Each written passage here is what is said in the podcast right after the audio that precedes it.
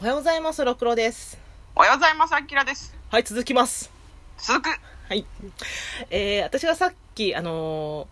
ー、木蓮がおてんばな女の子やって言ったやんうん。その自分にとって邪魔な神の使いっていうのを捨てるためには男とちぎらなきゃいけないっていうのがあるからもう少女の頃に私絶対その捧げる相手に対してこう言うわっていうのを決めててんうん。うん。あなたは私の恩人です。ただ一人の人間になり初めて、そのごあの神に背いたとしても、尊いあなたは私に愛を与えてくれたと。うん。しかもあなたは神の使い、私を神の使い手としてではなく、一人の人間として私を必要としてくださった。感謝します。心より心より愛します。っていうね。うん。っていうのをちょっと冗談半分で、うん。あの、言っててんや。こう絶対言ってやるわ、みたいな。うん。それを言う時は来るんだよね。 うん。やっと来たみたいところがどっこい。なね。あの木蓮はうん。うん。結局シオンも私を神として犯しただけじゃないって勘違いするんだよねおー。少女漫画におけるすれ違いってやつおー。言葉に結構言葉にしないからすれ違ってんだよ男女のすれ違いの引き金はいつだって言葉足らず。もう僕たまほんまほんまそれの代表や で心の中で葛藤してるからみんな相手に聞 けよちゃんと意識のすり合わせ、会話、コミュニケーションしてこまあでもねそこがやっぱね少女漫画の醍醐味やなとほんまに思ったうまあね、そこが面白いんですよね。で、あのーみんなが、その、モクレンがレイプされたってなって、もう非難合々なわけよ、やっぱりね。うんうん。でも、モクレンは違う、私たちは夫婦になったのよって言って、う彼が悪くない、私が自分から言ったのよって言って言うね。でも、うんその言ってるモクレンは、シオンは私のことを好きじゃないって思い込んでんねんな。ん。うんうん。でも、あなたは嫌っても私は好きってやってんねん。うん。そばにいるにはもうこうするしかないって。うんうん。逆に、シオンは俺に純血を捧げてくれた玉蘭のためにってうんうん。なってんだよね。うん言葉足らずなことが起こってるわけようんうんでその自由と引き換えに夫婦になりますとうんで結局シオンもあんたを領熟したのも報復のつもりだっていうねんなそのうん今まで自分が戦争を起こしで愛を与えてもらえなかったうんでもあんたを抱くのに口実が必要だったっていうねうんそれは自分が愛されなかったから愛っていうのは余裕のある人にしあ余裕のある人しか与えられないっていうね深いな確かにと思うねんな確かに自分が忙しかったりとか心が病んでる時って誰かを愛することできひんやん、できないね、そうでそれはシオンは分かっててんな子供の頃からうん、自分はもう切羽詰まってるから愛することができなかったうん満ち足りた人たちを軽蔑しながらもうどっかでこう期待しとってんおこぼれを期待してた振り向いて欲しかった余裕のある奴らからなら分けてもらえるとってうんうんでそれを認めるのがプライドは許されへんかってんな惨めな答えを出したくなかったと、うん子供と一緒で泣いて叫んで愛してほしいっていうのを言うことができなかったうんだから無理やりレイプして愛されようとしたわけよねうんうんうんでそれを聞いて木蓮がひどい人ってなんねんうん自分のことばかり懺悔して私の気持ちなんて知ろうとも思わないのねってうんうんでもまるで子供のように純粋な人っていうのおうこれ私自母進化したと思うねんけ ど実際抱きしめんねん泣いてるシオンのことをなうん家族のふりをしてくれるならあんたじゃなくても誰でもよかったんだってシオンは言うねん、うんあんたは俺に報復してもいいその時に木蓮が過去自分が言ったことを思い出すねんな聞いてちょうだい脱基地したら恋人にこういうの決めてるわおう恋人よ君に捧げるっていう過去とこうふリフレインしていくんねんけどうんもう顔はあれよ絶望しきった顔でうん「あなたは私の恩人よ」ってさっきのセリフを言っていくねんなうんただの女になって初めて気づくことができたわあなたは私を必要としてくれるこんな風に言うつもりじゃなかったのにってなるんやけどうんうんここれが面白いのが初めにシオン編から入んねん答え合わせっていうのがうん。シオンはそのセリフを聞いてなんて女神なんだってなんねんあら。でも後半に木蓮編に入っていくねんやうん。木蓮はその話をあたその言葉を言ってる最中絶望しきってんのようーん。だから多面的にこう映してんだよねあのこの人にとってはこの人あのシオンにとって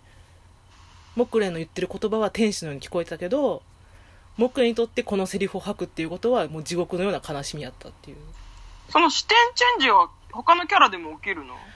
起きないんだなこれがあどっちかっていうともう2人にしか起きひんねんけどまあでもあ。うーん。いろいろ入っていくよみんなその時前世のことを入っていくからうん。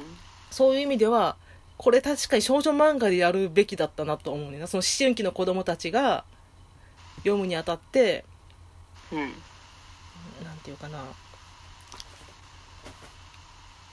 エゴの塊だったりとかプライドを捨てることの難しさだったりとかうーん。だから言葉足らずっていうのはそういうことやねんけど、うんシオン自身も私これうわーって思ったんがあってんけどうん。俺は貪欲だろうか誰か一人だけに深く愛されたいあ誰か一人だけに深く愛されれば十分なのにいや違う本当は分かってるそんな以前の問題俺が人を愛せていないっていうね、うん。私これ転げ回ってんけどなんで転げ回ったかっていうと、うんそれ自分も一緒なのよねうんうん。私すごい Me too 人に対して愛を与えてくれっていう時あんねんけどうん。その人を愛してないんだよねうんうんうん。一度も愛したことがないと思って時に絶望してんけどうんうん。うおーってそうこれやと思ってそりゃ愛された側はさいやわかんねえしってなるしうん。でも愛されたいっていう願望だけは強いっていうのはそんなエゴやんかうんうん。与えてないのにこっちはうん。それを与えてくれたのが木蓮やねんけどうん。で私これで結局木蓮は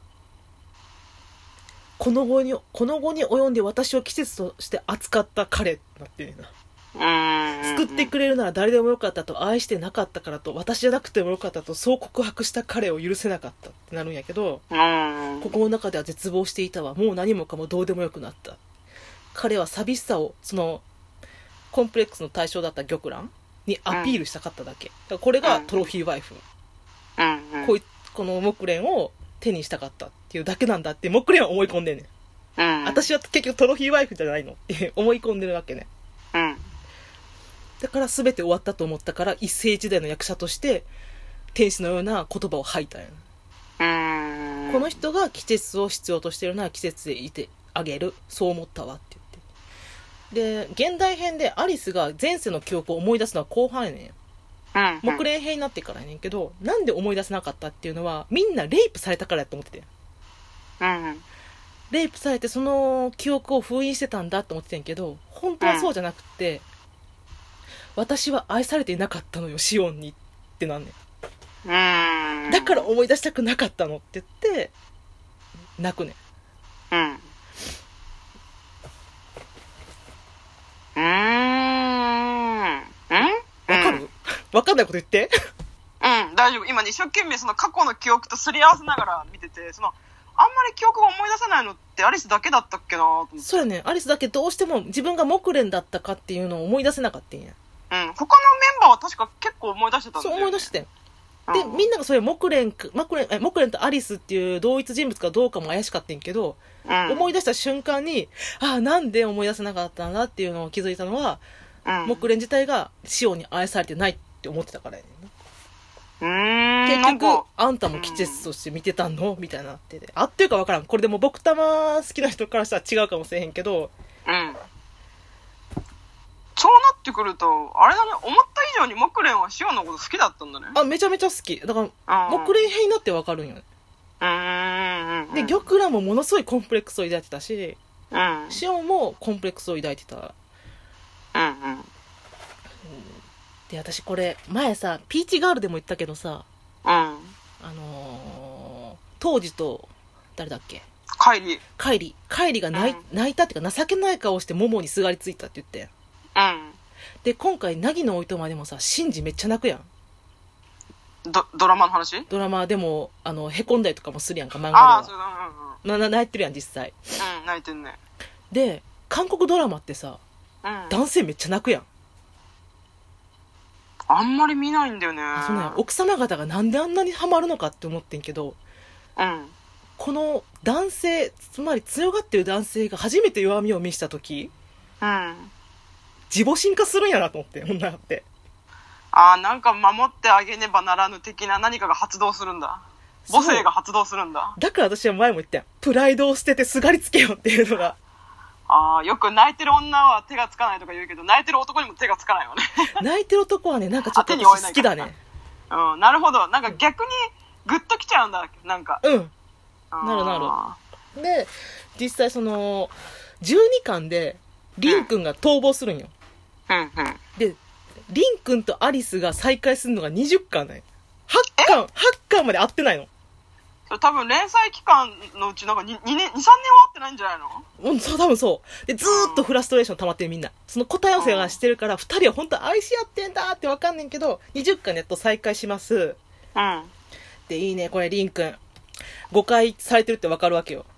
うんなん、なんだとみたいな感じで。なんだよ、それって言って怒んねんうな。んうんうんで、過去のシオンの記憶と今のリンくんの記憶がこう、ごっちゃになってパニックになっていくねんけど、うんその時に、リンくんがただ一人のとこで、一人になって、アリスって叫びながら泣くねんな。おお男たちよ涙を見せろ涙だあれ泣いたらそうか泣いた姿やれるってよく言うもんねすごいよ泣くこんなに効力あるんやと思ったもんありがとうございましたありがとうございました